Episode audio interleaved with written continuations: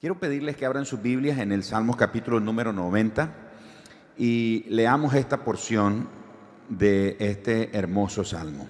Señor, tú nos has sido refugio de generación en generación, antes que naciesen los montes y formases la tierra y el mundo, desde el siglo y hasta el siglo, tú eres Dios. Vuelves al hombre hasta ser quebrantado y dices, convertíos, hijos de los hombres, porque mil años delante de tus ojos son como el día de ayer que pasó, y como una de las vigilias de la noche. Los arrebatas como con torrente de agua, son como sueño, como la hierba que crece en la mañana. En la mañana florece y crece, a la tarde es cortada y se seca. Porque con tu furor somos consumidos y con tu ira somos turbados. Pusiste nuestras maldades delante de ti, nuestros hierros a la luz de tu rostro, porque todos nuestros días declinan a causa de tu ira. Acabamos nuestros años como un pensamiento. Los días de nuestra edad son 70 años y si en los más robustos son 80 años. Con todo, su fortaleza es molestia y trabajo, porque pronto pasan y volamos. ¿Quién conoce el poder de tu ira y tu indignación según que debes ser temido? Enséñanos de tal modo a contar nuestros días, que traigamos al corazón sabiduría. Vuelve, vuélvete, oh Jehová, ¿hasta cuándo? Y aplácate para con tus siervos. De mañana sácianos de tu misericordia y cantaremos y nos alegraremos todos nuestros días. Alégranos conforme a los días que nos afligiste y los años en que vimos el mal. Aparezca en tus siervos tu obra y tu gloria sobre sus hijos. Sea la luz de Jehová nuestro Dios sobre nosotros y la obra de nuestras manos confirma sobre nosotros. Sí, la obra de nuestras manos confirma.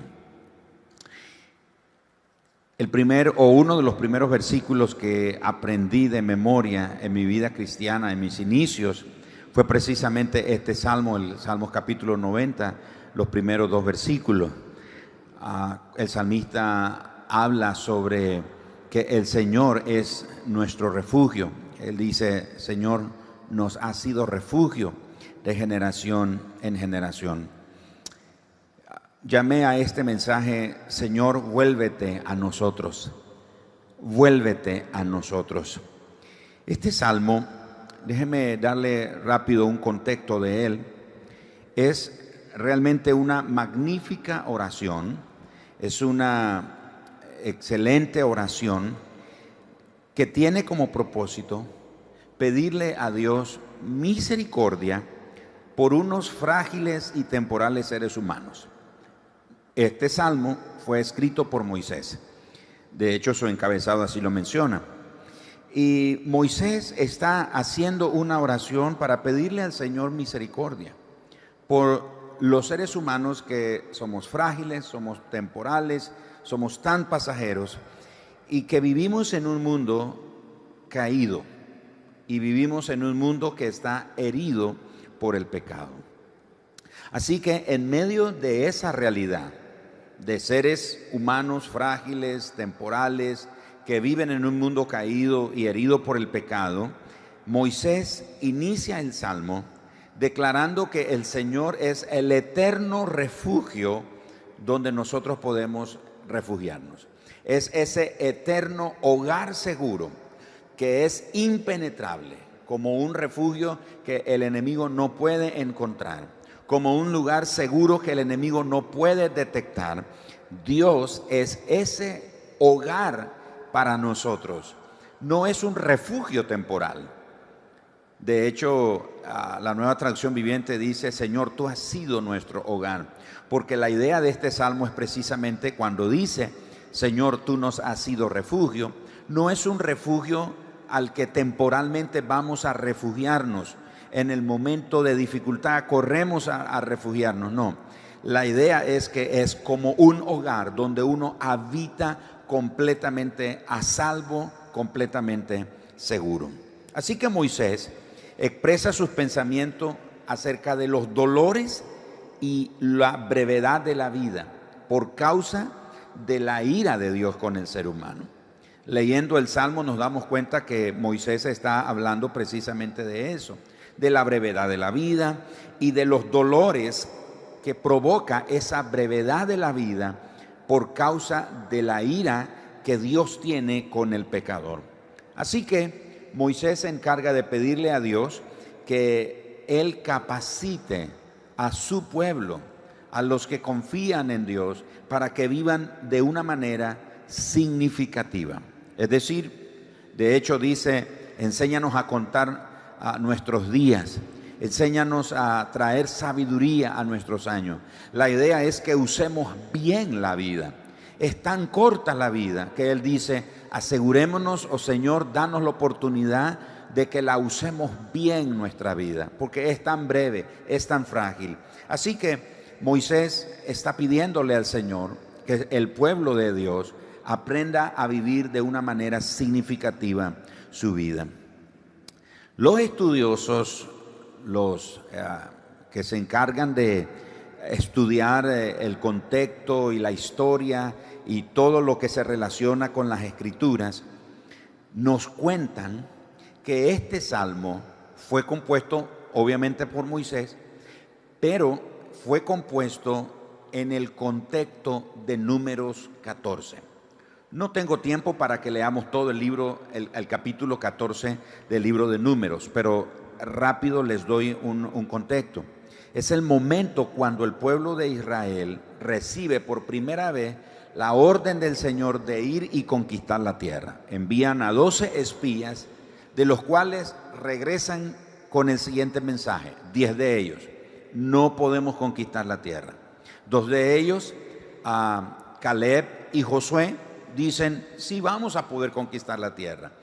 Y por causa de eso, el Señor toma la decisión de castigar a su pueblo y por cada día que los espías estuvieron recorriendo la tierra, iban a pasar por cada día un año en el desierto. Y el Señor literalmente dice, hasta que toda esta generación muera. Y dice el libro de el capítulo 14 en el libro de Números que murieron en el desierto durante esos 40 años los mayores de 20 años hacia arriba.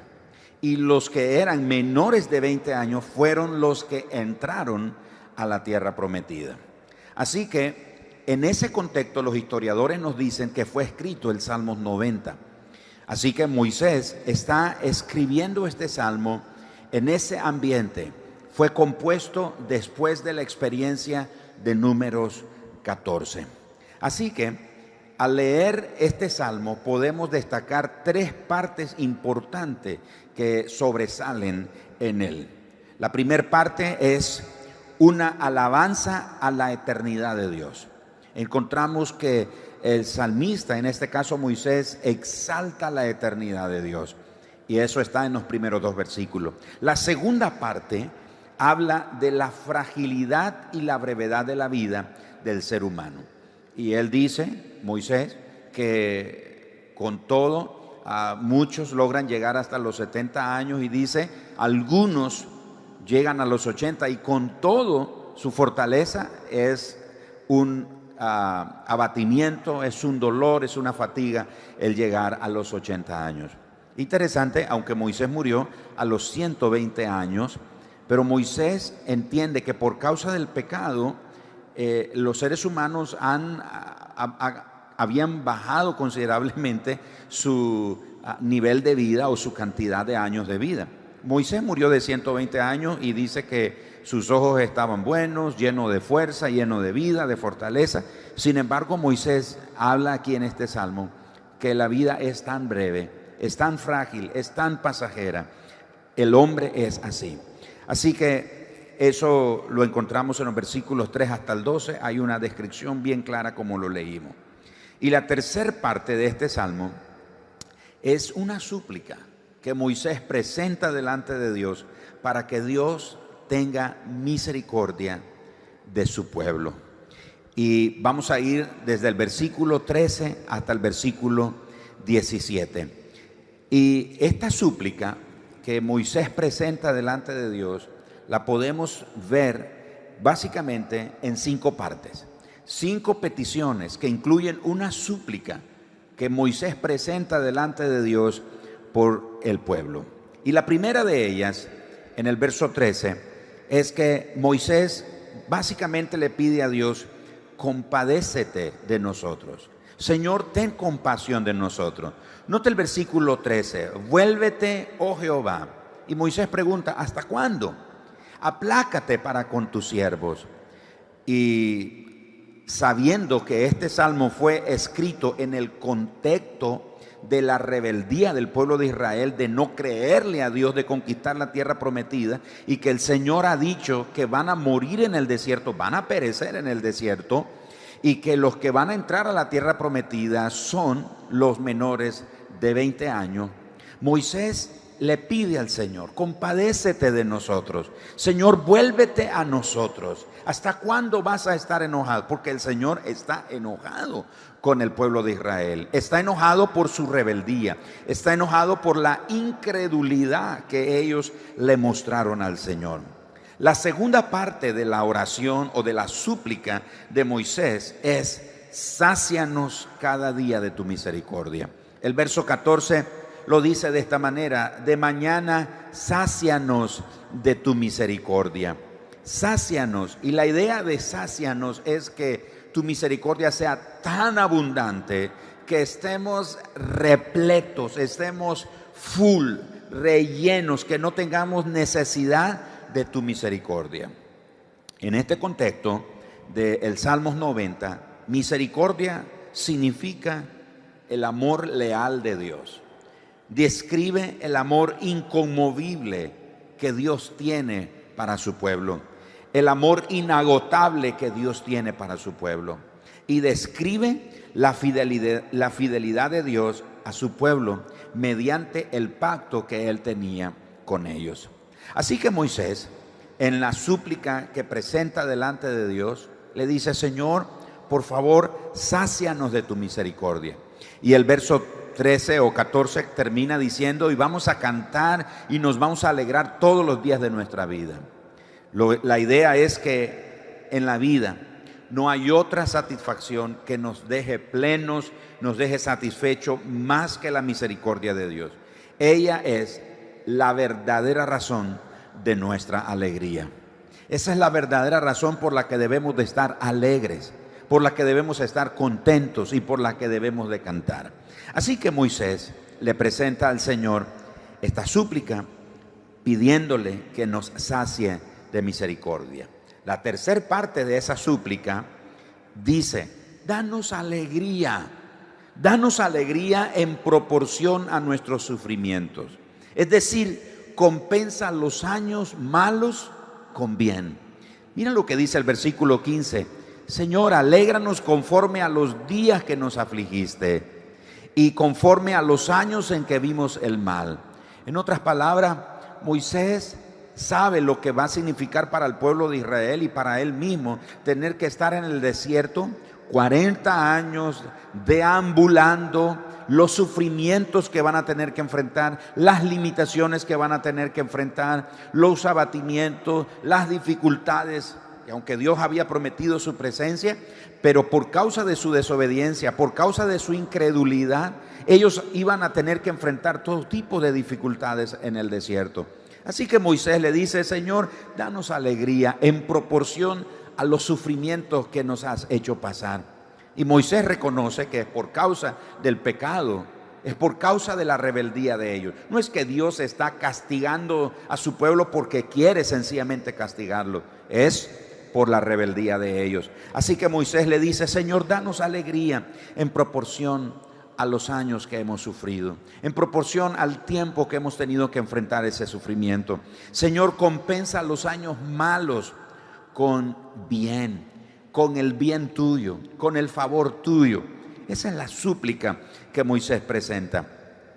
La cuarta parte de la súplica de Moisés es que él le pide a Dios que les permita ver de nuevo sus obras. Señor, déjanos ver nuevamente tus maravillas.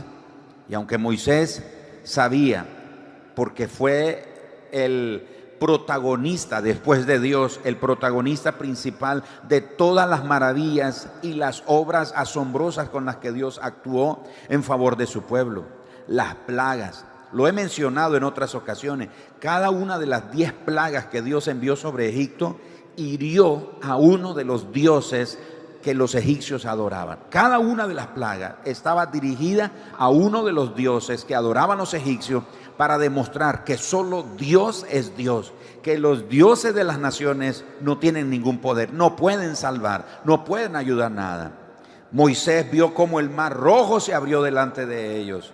Moisés vio todas las maravillas que Dios hizo eh, a favor de su pueblo en medio de los, los tiempos cuando tenía que salir de Egipto en camino hacia hacia el monte Sinaí, las maravillas con las que Dios se manifestó en el monte Sinaí. Moisés sabía eso. Así que Moisés le pide al Señor, permítenos ver otra vez tus obras. Pero Moisés no se queda corto en su petición, en esa súplica. Añade a los hijos y dice, Señor, que nuestros hijos, que nuestros descendientes conozcan tus obras también.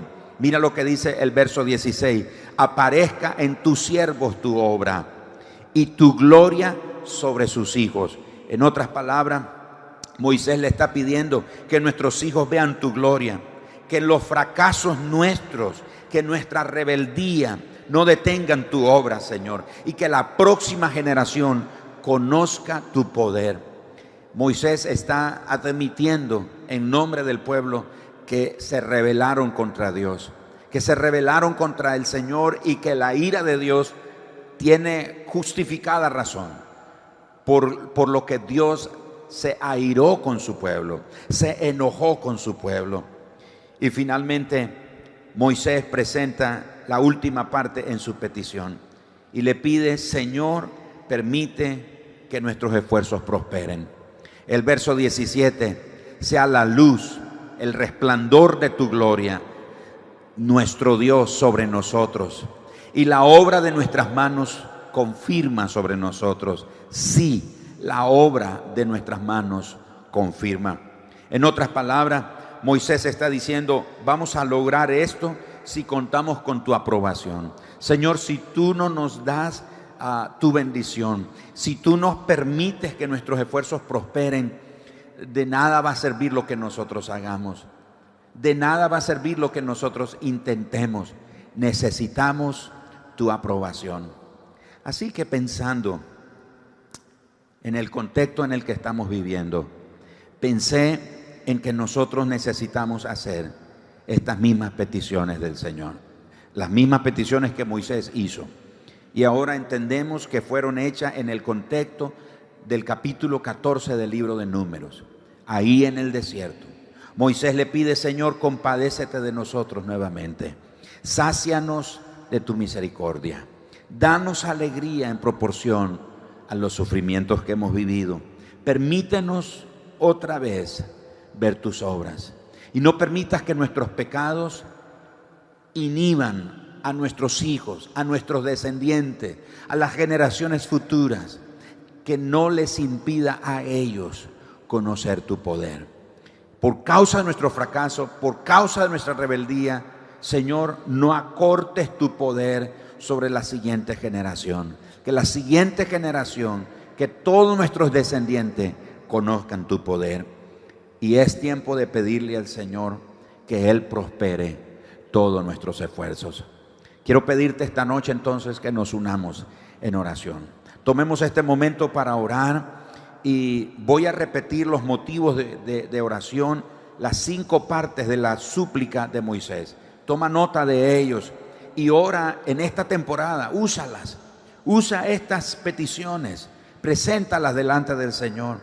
Número uno, compadécete de nosotros. Moisés le dice, Señor, vuélvete a nosotros. Y no estoy diciendo ahora que Dios está airado y enojado con nosotros, pero vale la pena orar como Moisés.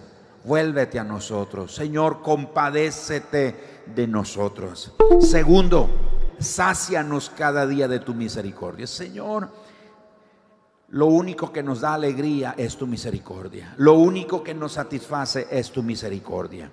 Número tres, danos alegría en proporción a nuestros sufrimientos. ¿Cuántos estamos sufriendo en este tiempo? ¿Cuántos y cuánto? No solo cuántos en la cantidad de personas que están sufriendo, sino cuánto estamos sufriendo en este momento. Entonces vamos a pedirle, Señor, danos alegría, compensa los años malos con bien, con el bien tuyo, con el favor tuyo. Número cuatro, dile, Señor, permítenos otra vez ver tus obras, pero que nuestros hijos también vean tus maravillas, Señor. Nosotros hemos visto tus maravillas, Señor. Nosotros hemos conocido tus maravillas. Nosotros hemos visto tu poder. Te hemos visto actuar, Señor. Pero no queremos que nuestros hijos, por causa de nuestro pecado, por causa de nuestra rebeldía, por causa de la dureza de nuestro corazón, por causa de nuestro corazón dividido con el mundo y una lealtad dividida porque a veces sentimos que ay, estamos amando más el mundo y tenemos más interés por las cosas del mundo que por tus cosas, Señor. Tenemos una lealtad dividida. Señor, no permitas que por causa de eso nuestros hijos no conozcan tu poder, Señor. Queremos que nuestros hijos conozcan tu poder. Queremos que nuestros hijos te vean actuando, Señor. Queremos que eso suceda. Y finalmente Moisés dice, permite que nuestros esfuerzos prosperen. Señor, porque como dice el mismo Salmo, de nada sirve la ayuda humana. De nada sirve. Si tú no nos salvas, no hay quien nos salve. Si tú no nos ayudas, no hay quien nos ayude. Si tú no nos rescatas, Señor, no hay quien nos rescate. Si tú no nos libras, no hay quien nos libre, Señor. Si tú no haces prosperar lo que nosotros hacemos, Señor, si no tenemos tu aprobación, nos vamos a desgastar vamos a caer, como dicen popularmente ahí, redonditos, morados de tanto esfuerzo y no habremos logrado nada. Queremos ver que nuestros esfuerzos prosperen, Señor.